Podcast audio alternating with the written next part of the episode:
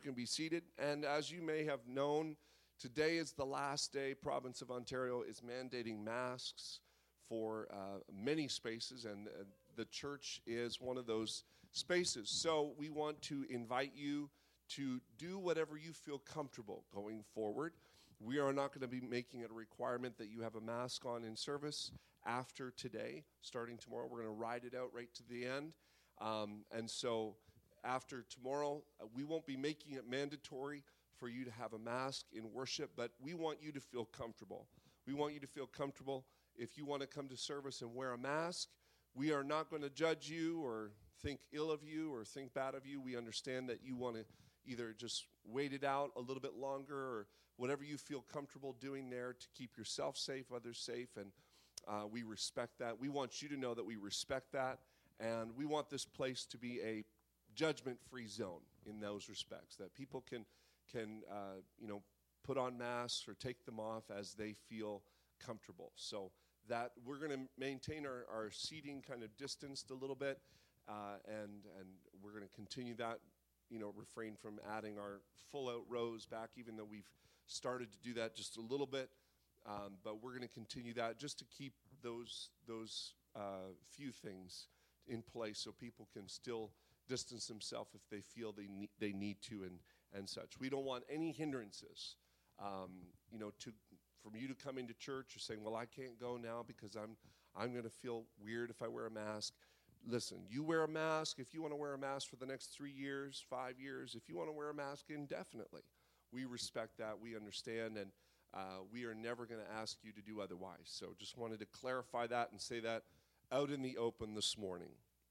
We've been dealing with this passage in Psalm 107 for the last few weeks.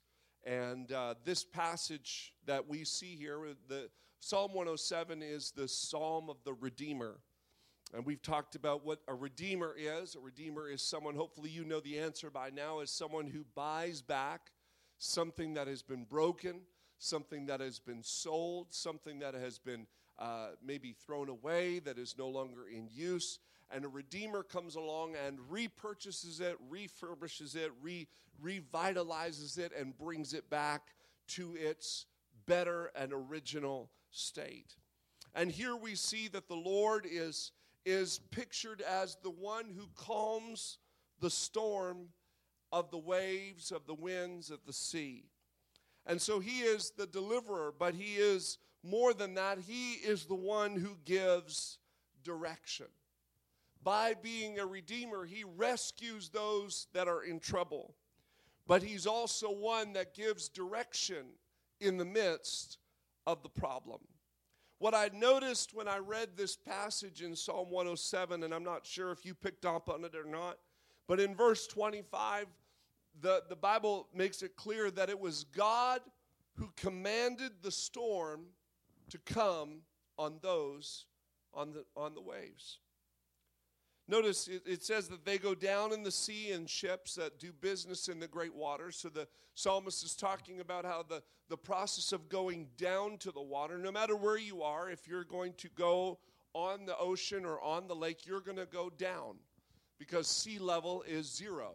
You know, they, they talk they measure mountain heights from sea level because sea level is considered to be zero. Everything above that is above sea level. So anytime you're going to the ocean or to the water, you're always going down. So the, the psalmist says these people are going down to the sea in the ships. They do business in the great waters, and these see the works of the Lord.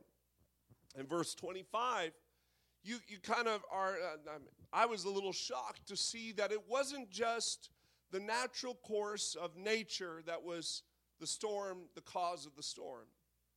It wasn't the poor choice of the sailors that caused the storm in this passage, but it was God who commanded and raised the winds. It was God who told the waves to begin to owe up and down. It was God who told the waves to mount up to the heaven and go down again to the depths. And it was God who orchestrated the storm. This is interesting to me and a little shocking, a little surprising, and something that might fly in my Western view of God's nature, that He's not one who causes the storms, but He's the one who calms the storms.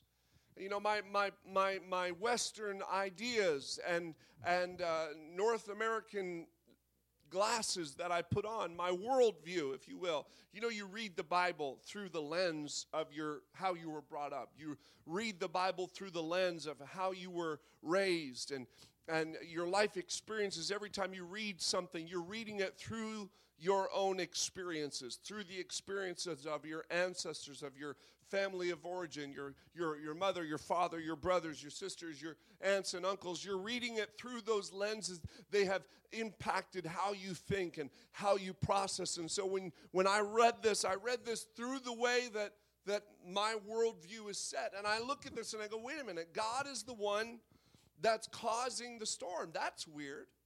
I thought God was the one that's supposed to stop the storm. I mean, I, I, always, you know, you don't really hear people writing songs about God starting the storm, right?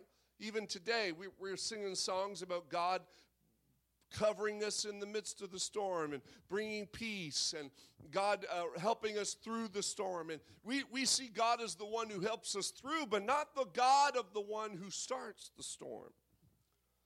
Well, you read the scripture and you find, and, and I mean, we get this very naturally because we read the stories, right? The stories of Jesus in the New Testament, Matthew 14, where Jesus tells his disciples, Get into the boat, go across to the other side. And, and on their way across to the other side of the lake, of the, of the, of the sea, the, the, the wind comes and the storm blows, and then they see Jesus walking out on the, the water. They see Jesus calming the storm. He speaks the word, and the storm dissipates, the winds die down, the waves stop rolling back and forth. And, and, and so we get this idea that God is the storm calmer, He is the, the peace speaker, but, but I didn't really see Him as the storm starter. I didn't really envision God as the one who caused the storm. I'm, I'm more likely to blame the devil for starting this storm, right? I, I want to put my finger of blame on somebody and and it's going to be the devil. It's not going to be God. I mean, God's the good guy in the story, right? God's the one who, who does good things. And so surely it's not him who started the storm. It's, it's someone or something else that starts the storm, not God. No way. But in truth, Psalm 107 makes it clear that it, it was God who started the storm. Let's read Matthew 14, 21 a little closer because we might, we might catch some glimpses of this in this passage. Matthew 14, 21. And they that had eaten were about 5,000 men, besides women and children, and they straightway constrained. And straightway Jesus constrained his disciples to get into a ship and go before him to the other side while he sent the multitudes away. And when he had sent the multitudes away, he went up into a mountain apart to pray. And when evening was come, he was there alone.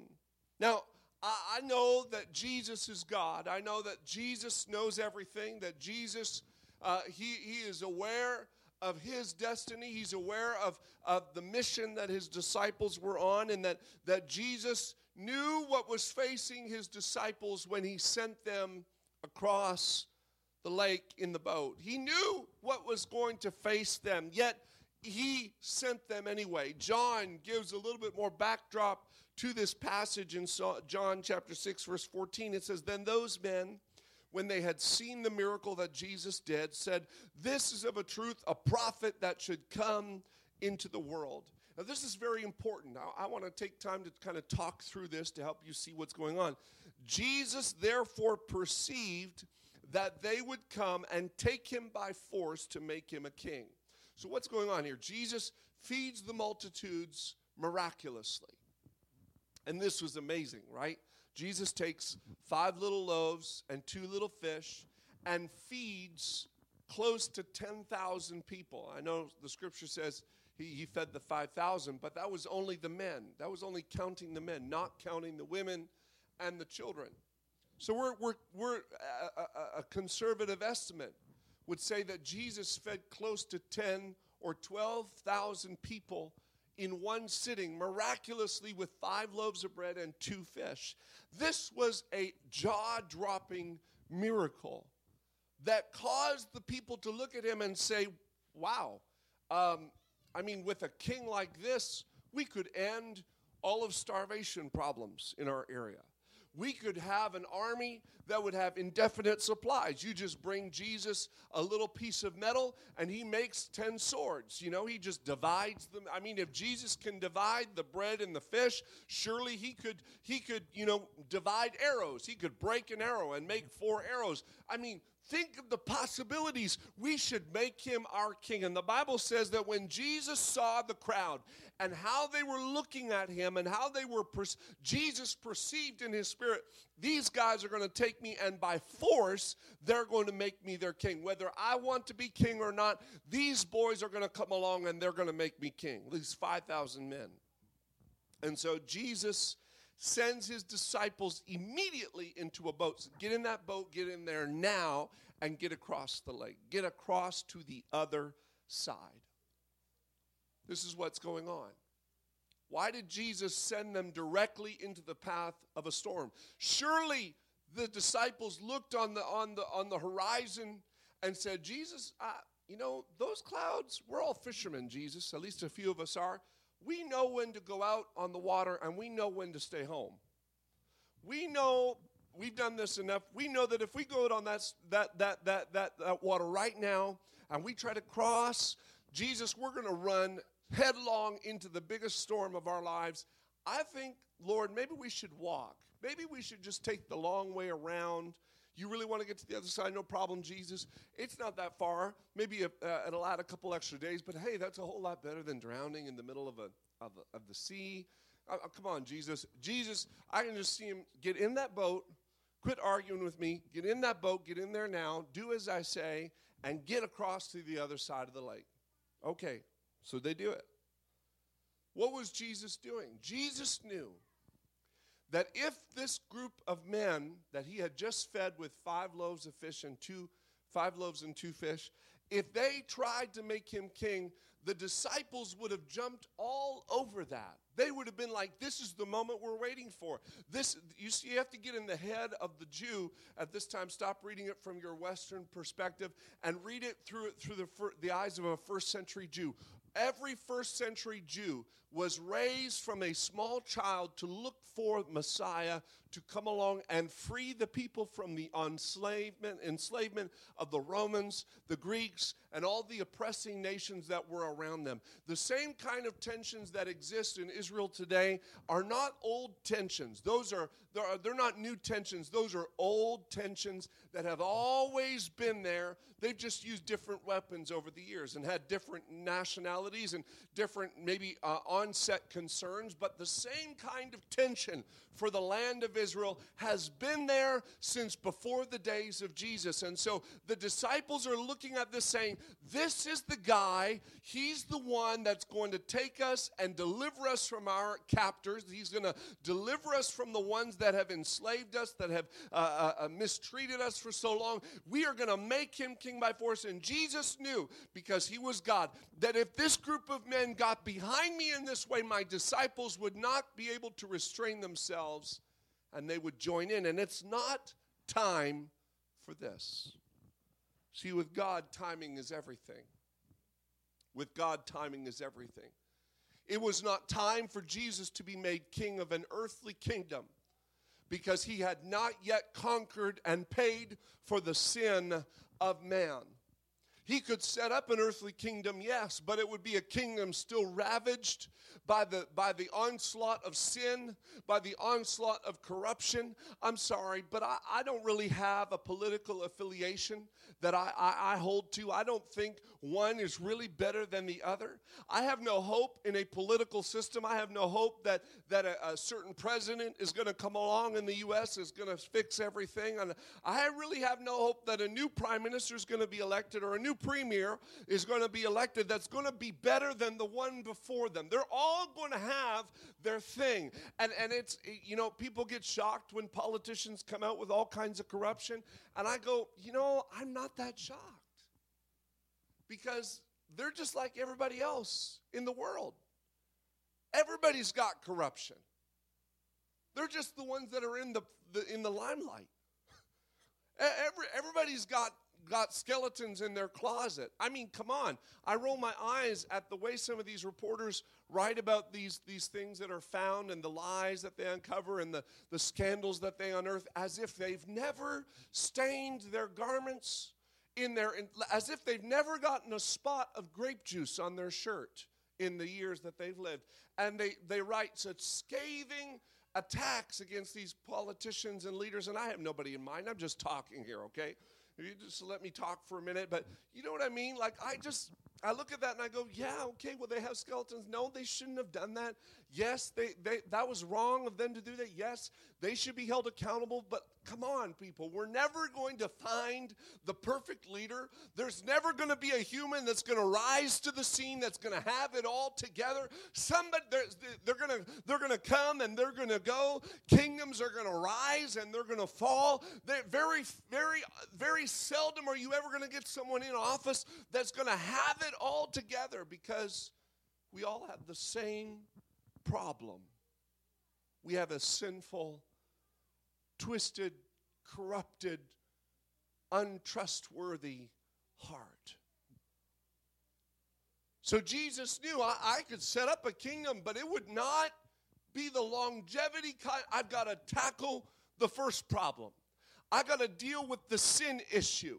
If I deal with the sin issue, then later I can come in as the king and set up my kingdom, of which there'll be no end. And, and it'll be, I'll be the prince of peace then, not the prince of war. And, and they, they, will be, you know, they'll, I'll be the wonderful counselor in that sense. But, but right now it's not time. So, disciples, get in the boat and get across the other side. I don't care if there's a storm in your way. See, sometimes God will allow a storm or send you into a storm or cause a storm in your life.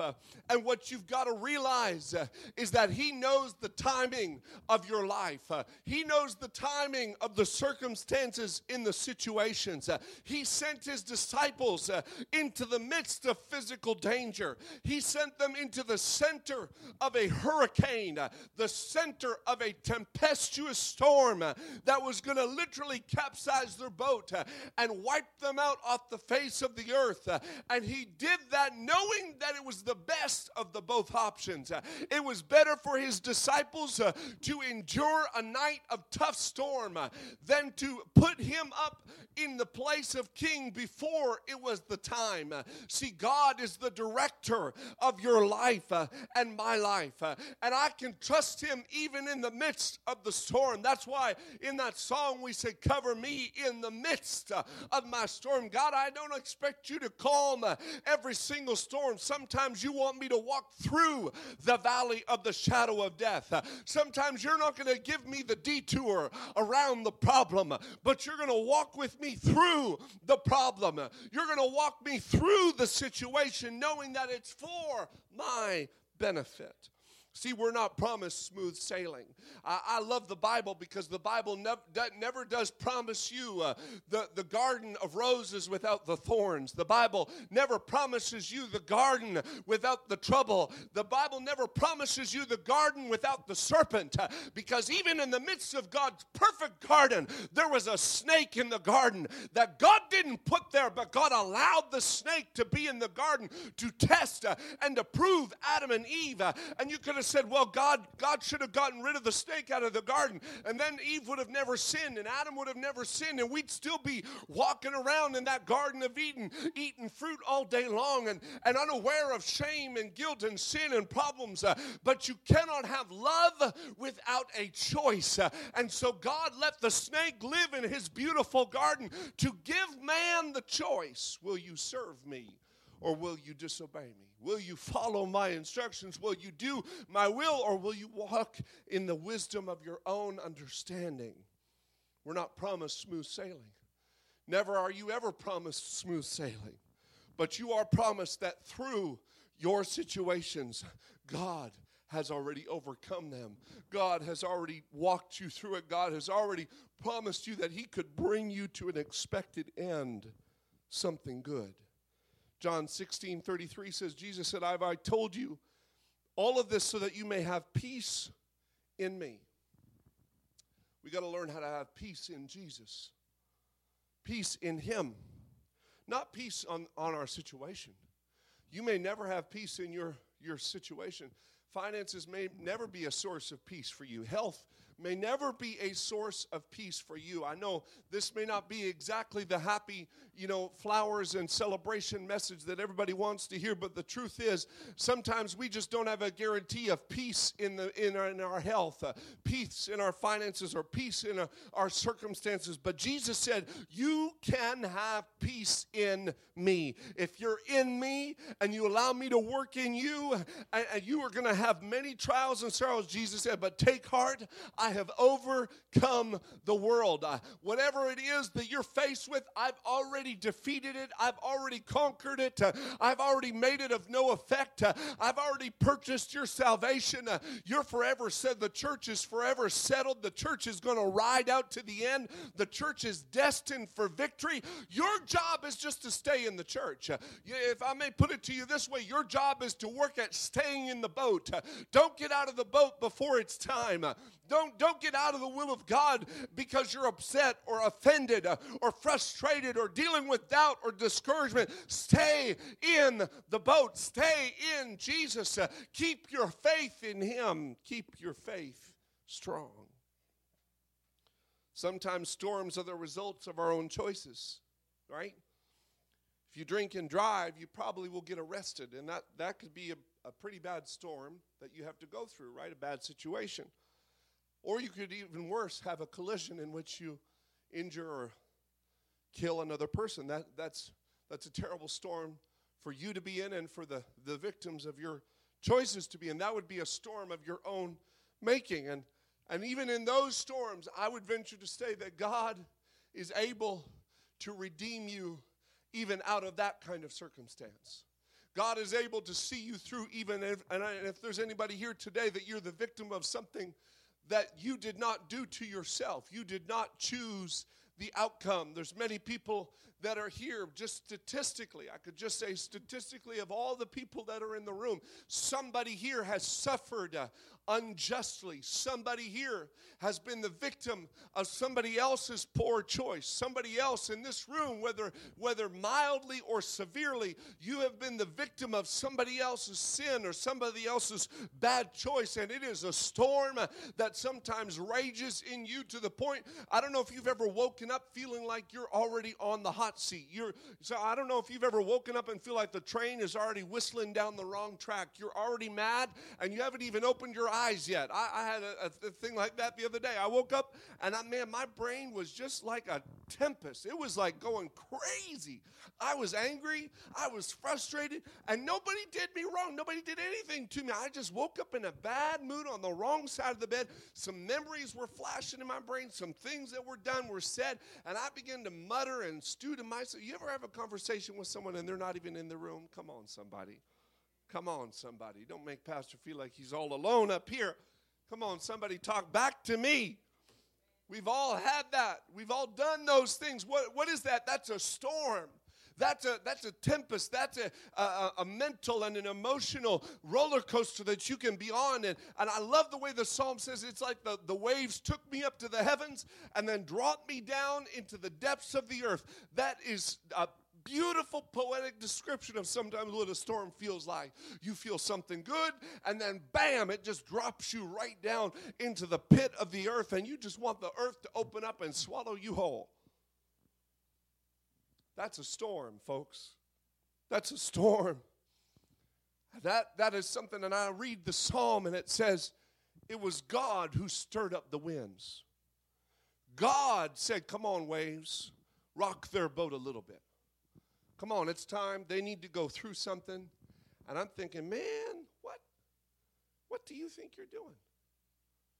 I'm here serving you. I'm here trying to live for you. I'm here trying to walk right. I'm trying to make good choices. I'm trying to live right and do right. God, why on earth are you sending a storm to me?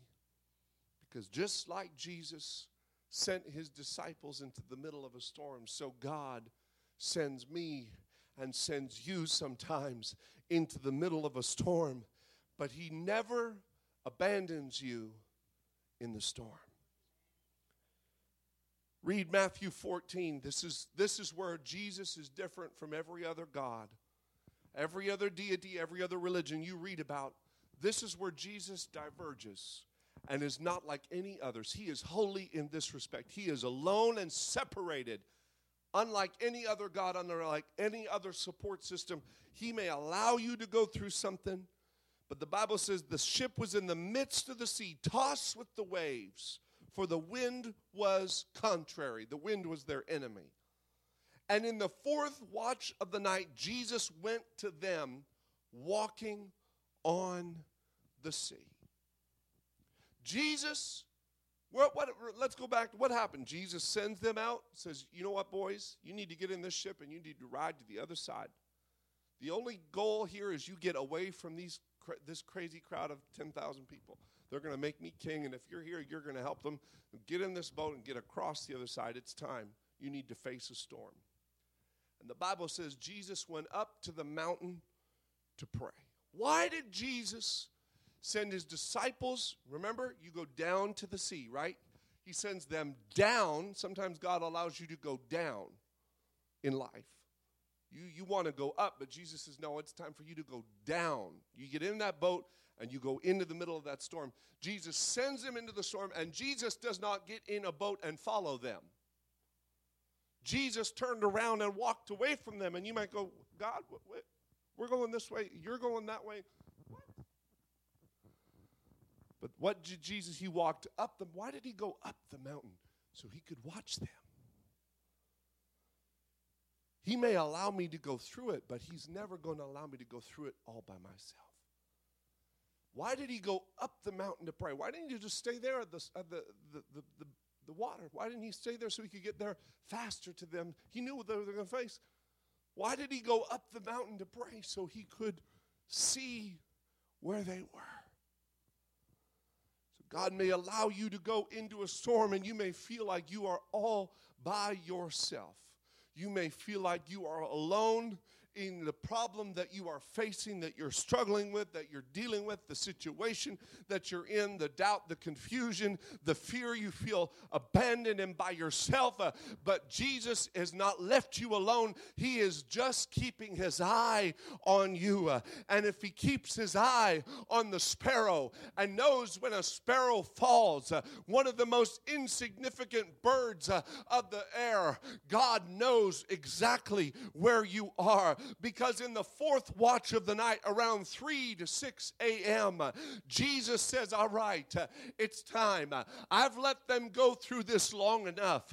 They've been going through, they've thrown everything over the side, they've bailed long enough, they've tried to navigate this thing and they, they, they, they, they, can't, get, they can't get anywhere. It's time for me to start getting to where they are. And Jesus does not get into a boat. He doesn't get a speedboat, a ski-doo. He doesn't get a parachute. He doesn't fly a plane and, and land out where they are. No, the Bible says Jesus begins uh, to walk on top of the water to get to where they are. I want you to know this morning that Jesus is unaffected by your storm. You may feel like you are in the throes of confusion and doubt and you're up one day and down the next. You're confused today and you have clarity tomorrow. And I want you to know that Jesus is not bothered by your doubt. He's not bothered by your fear. He's not bothered by your confusion. He's not bothered by your situations. He's not thrown off when the doctor calls you and says, We found a spot on your lung and we don't know what it is, but we got to do a biopsy. I'm here to tell you, Jesus isn't thrown by that wave. Jesus isn't tossed by the call from from a family member that says, Hey, I need another thousand dollars. Uh, Jesus isn't tossed uh, by the situation when your boss calls you and says, Sorry, we've had too many COVID expenses. Uh, we've got to let your position go. We're consolidating everything, and you're the one that got cut. I'm sorry, honey. I know you were looking for a paycheck this week, but I'm sorry. We just can't seem to make it do. Jesus isn't thrown by the wave, He's not thrown by the storm, He's not thrown by the wind, uh, but he can walk out to you on the top of that wave, on the top of that water. But I love the next, it's so cool. I mean, you, you the Bible's cool. Mark 6 48. I'm piecing together the three gospels because you know every every gospel tells it from a different perspective, you know. Like you get around at Thanksgiving or Christmas and everybody tells that same funny story, but they all tell it a little bit different and it's funnier from all the different facets. So it's like that in the gospels. They tell the same story from different angles. That's why I'm jumping from Matthew to John to Mark. You get a full 360 view of what's going on. Mark 6. So he saw them ro- toiling and rowing, and the wind was contrary to them about the fourth watch of the night. He cometh to them walking upon the sea and would have passed them by. Whew. I mean, so you you you sent us into this thing. Let me just get this straight. Let me break it down. You sent me into this thing. You walked the other way up the mountain to go pray. Mm-hmm. And then you, you, all right, so you come out to me, but you're going to walk by me? You're not going to come straight to me? See, this is the Western problem, right? I read this with Western eyes and I go, uh uh no, no, no. You're going to come walking out to the water. You're going to get in my boat. You're going to take care of this thing. You're coming to me. I mean, hey, you sent me into this. You come fix it, right? You broke it. You fix it. And so the Bible says he would have walked by them. Why? Because in Israel, it was custom. When you go to a town to visit a friend, you don't go to their house, you walk by their house. But you're going to see them. Yeah, but it's the custom for you to pretend as though you are just passing by and they're to be out looking for you. And they call to you and say, hey, come on in. no, it's okay. Don't worry about it. It was custom for you to refuse the invitation. No, it's okay. I don't want to trouble you. No, no, no, no, no, no. You come in. No, no, no. And you had to refuse three times. That was custom. Wait a minute. So you you sent them a letter and said, "Hey, I'm going to be. I want to come see you." Right? So this is the problem with my Western mind. Like when when I call a friend and book a time together, I don't expect them to drive by my house and me have to run out and chase them down three times. Right? But this was the custom. You walk by their house three times, and, and all three times you refuse. And finally, they had to come out and grab you and take you back to the house and insist that you sit there and you eat with them because it, it showed, first of all, that you were willing to be a good host to the point that you would compel them to come into the house. So Jesus was just doing the custom. I'm coming to you. Uh, let's make no mistake. The only reason I'm walking on this water, on this storm to you, is to come and help you. But I'm only coming to help you if you're going to invite me in. See, the problem is we let God walk by us uh, on the water of our storm, and He's walking by you right today. Your storm is no less uh, tempestuous and turmoilous than it was when you woke up this morning, but Jesus is walking by you right now in this service, and He sends you little reminders. Uh, he lets the sun break through the gray, gray clouds, uh, and that warm ray hits you on the face. Uh, I, I, you read Romans, Romans says that creation is there to testify to you that God is good and that his mercies are everlasting, that he's faithful, that he's good to you. Every time the sun shines, every time a bird sings, uh, it may seem insignificant to you, but you can just take it as Jesus is walking on the waters uh, of your storm. Uh, you're still you're still struggling with the, the, the, the, emotion of what you're going through. But if you could let that thing just pause for half a second, you could feel the sun, uh, you could hear the birds, uh, you could remember a verse of the scripture that says, uh, Yea, though I walk through the valley of the shadow of death, uh, I will fear no evil. Why? Because your rod and your staff, uh, they come me. What's the significance of the rod? To the sheep, the rod was that crook, uh, it was that, that, that shepherd's staff that that, that a hook in it, that if the sheep got a little too close to the edge of the mountain, the shepherd could launch his, his staff out there and pull the sheep back to safety. But what's the significance of the other, the rod and the staff? Well, the other one was more like a club that the shepherd kept on the back of his pouch, uh, attached to his belt loop, uh, so that if a wolf got too close to the sheep, the shepherd could whip out that staff and whack that thing on the head. What's the significance of it? When I'm walking through the difficult times of life, uh, he's there to catch me if I fall and beat back my enemy if he gets a little too close. Uh, I'm here to tell you that Jesus sometimes goes walking on the water right by you in the middle of the storm. What's he looking for? He's wondering if you'll obey the voice, the verse of scripture that says, Let everything that have breath uh, praise the Lord. Uh, he's wondering if you'll just open up your mouth and confess your faith to him and say, I don't know where you are. You may be on the mountain watching me through this thing. You may be praying for me. I don't know, God, but I sure need you to walk on by me today. Dear my blessed my Savior, I need you to hear my humble cry this morning. Hear me and answer my prayer. Maybe open up the Psalms, uh, begin to crack open some of those passages uh, and identify with the reality of what those psalmists were going through when they said, How long, O Lord, uh, are you going to wait to answer my prayer? How long is it going to be? Do I have to go through this thing before you step in uh, and avenge me, God? Uh, how long do I have to wait? What was the psalmist do? He was letting Jesus know that if you're passing by, I'm talking to you. Uh, if you're passing me by in the middle of my storm, I'm not letting you go by without hearing my voice.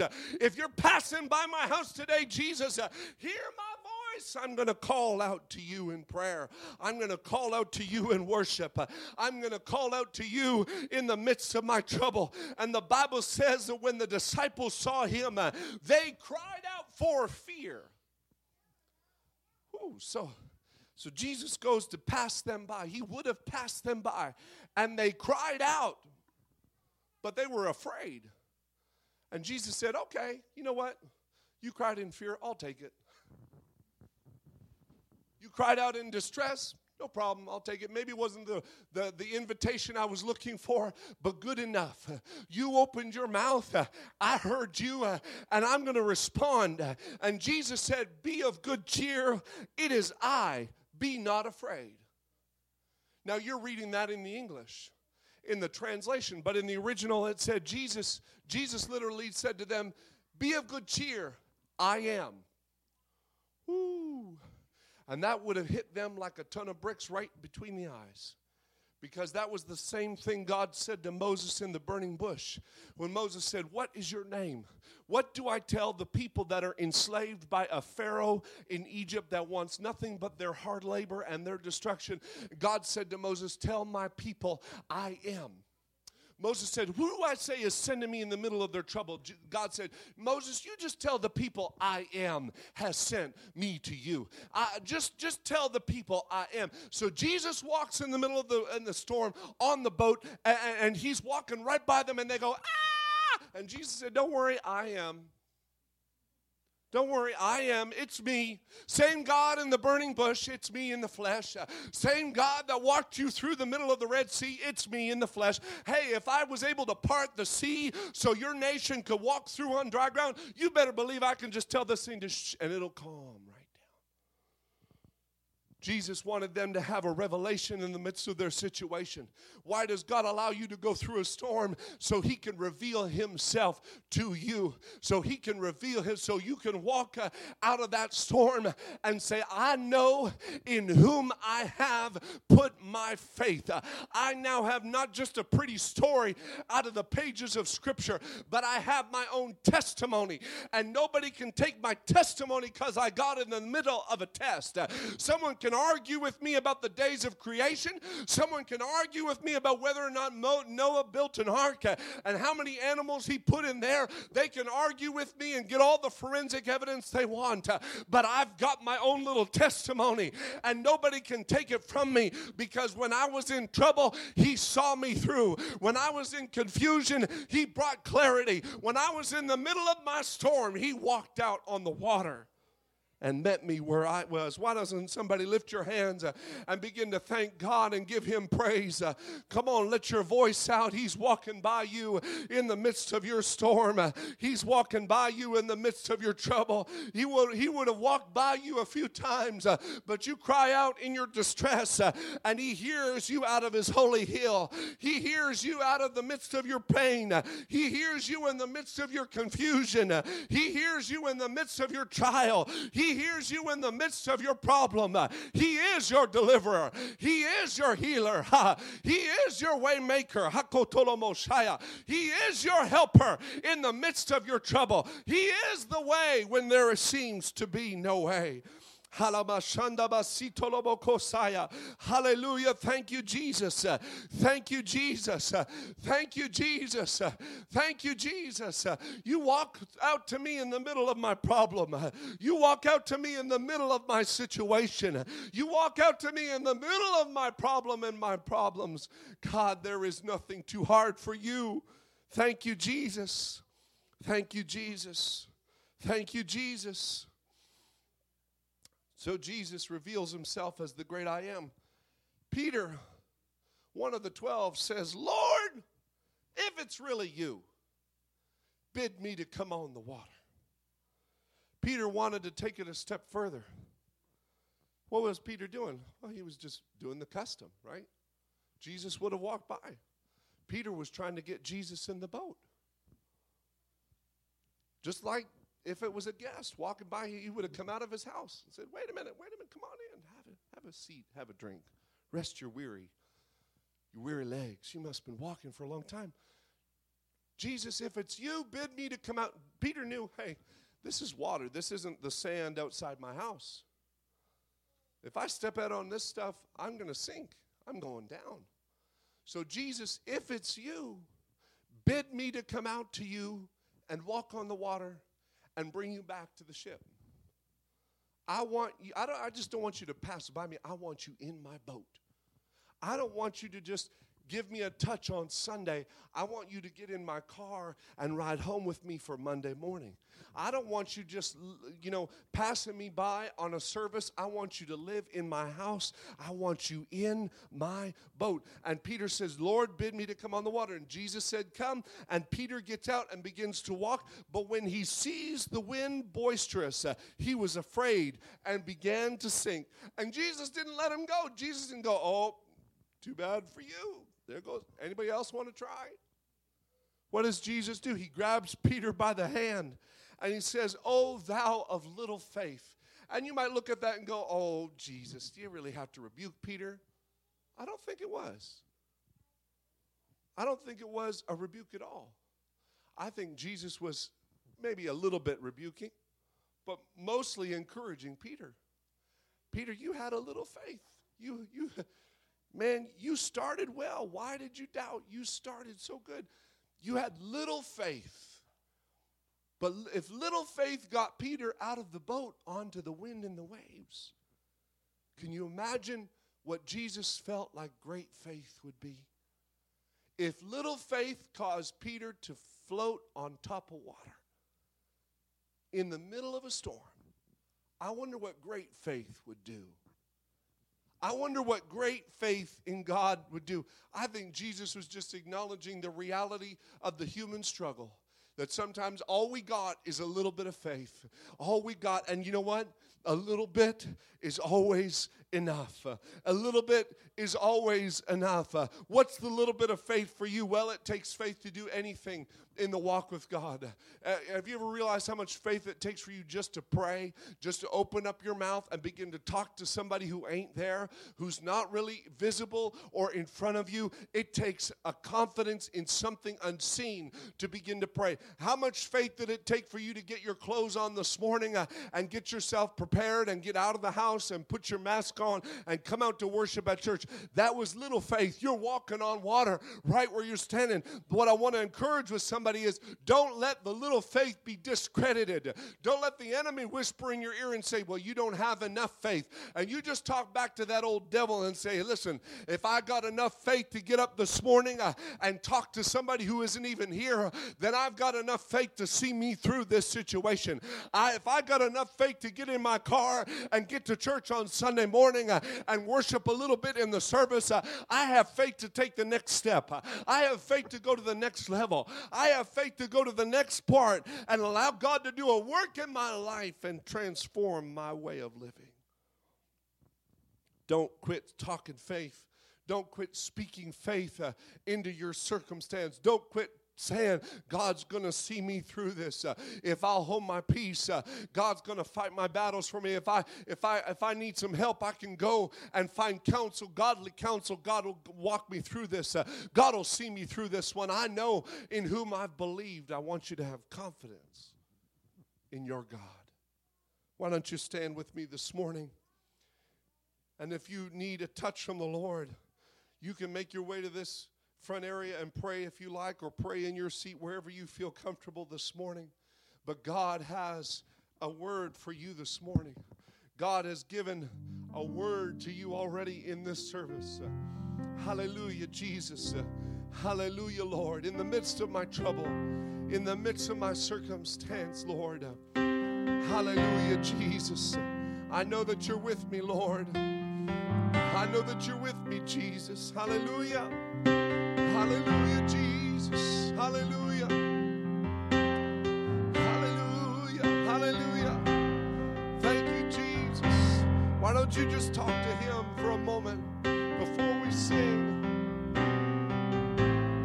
Jesus, I need you, Lord. Come on, maybe you're in the boat. Maybe you're in the boat. You need to you need God to take a moment and answer your prayer. I want you to cry out to Him. Jesus, don't pass me by, Lord. You know what I'm faced with. Hallelujah. You know what I'm dealing with today, Jesus. You've been watching me. You've been watching me, Lord. Hallelujah.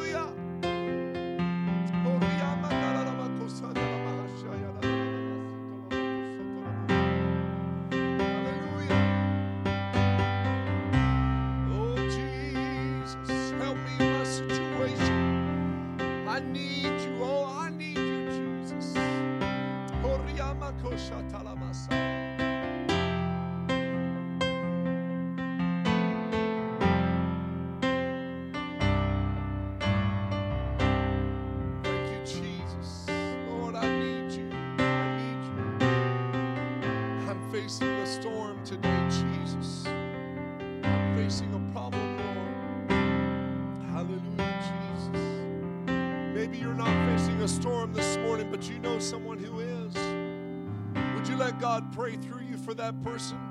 Would you let God pray for that person through you? You may be the person on the wall, someone on the mountaintop, able to see the storm that that person is in. Would you be the one that prays for them? Lord, visit them on the water of their situation, God. You've been so good to me. I know that you can be good to them, Lord. Hallelujah. I trust you, Jesus.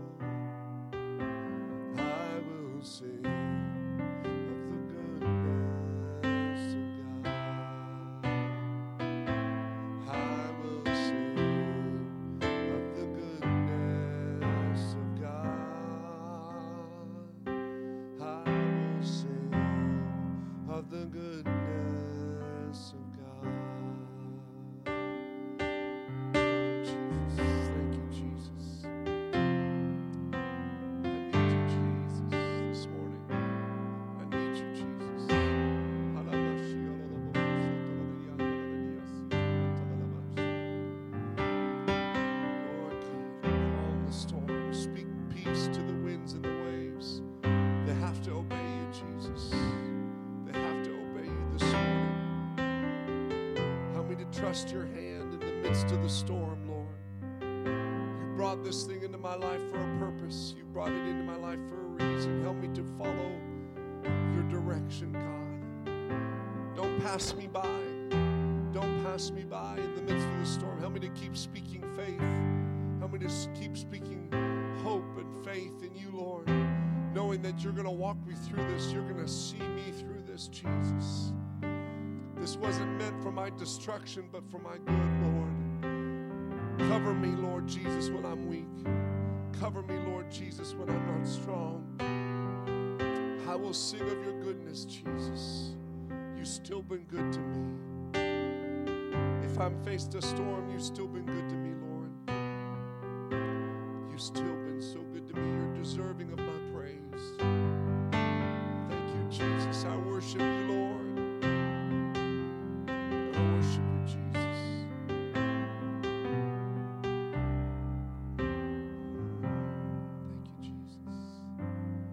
Bless you this morning. Lord, I pray a blessing and a favor on your people, Lord. Go before them, ahead of them, on each side of them, Jesus. Cover them, I pray, in the name of Jesus. Lord, cause them to be prosperous in whatever they do, whatever they touch. Let the blessing of Joseph rest on them, Lord Jesus, that whatever they put their hands to, God, will double, will triple, will flourish, God, so that they can be a blessing to others, so that they can help lost people find their way, Lord, and givers and generosity, Lord, would cover them and permeate their life, Jesus. Generous with their time, generous with their money, generous with their ability, generous with their love, Lord. Make us conduits and pipelines for you to flow through into this earth. Let your peace wash over us, God, not just to bring comfort and rest to our own eyes or our own heads, God, but to make us productive in this life. To be able to reach those who are still without peace, who are still in darkness, who are still struggling and still trying to keep their head above water, Lord. Make us into the kind of vessels you want us to be. In Jesus' name. In Jesus' name. Bless us so we can be a blessing. Amen. God bless you this morning.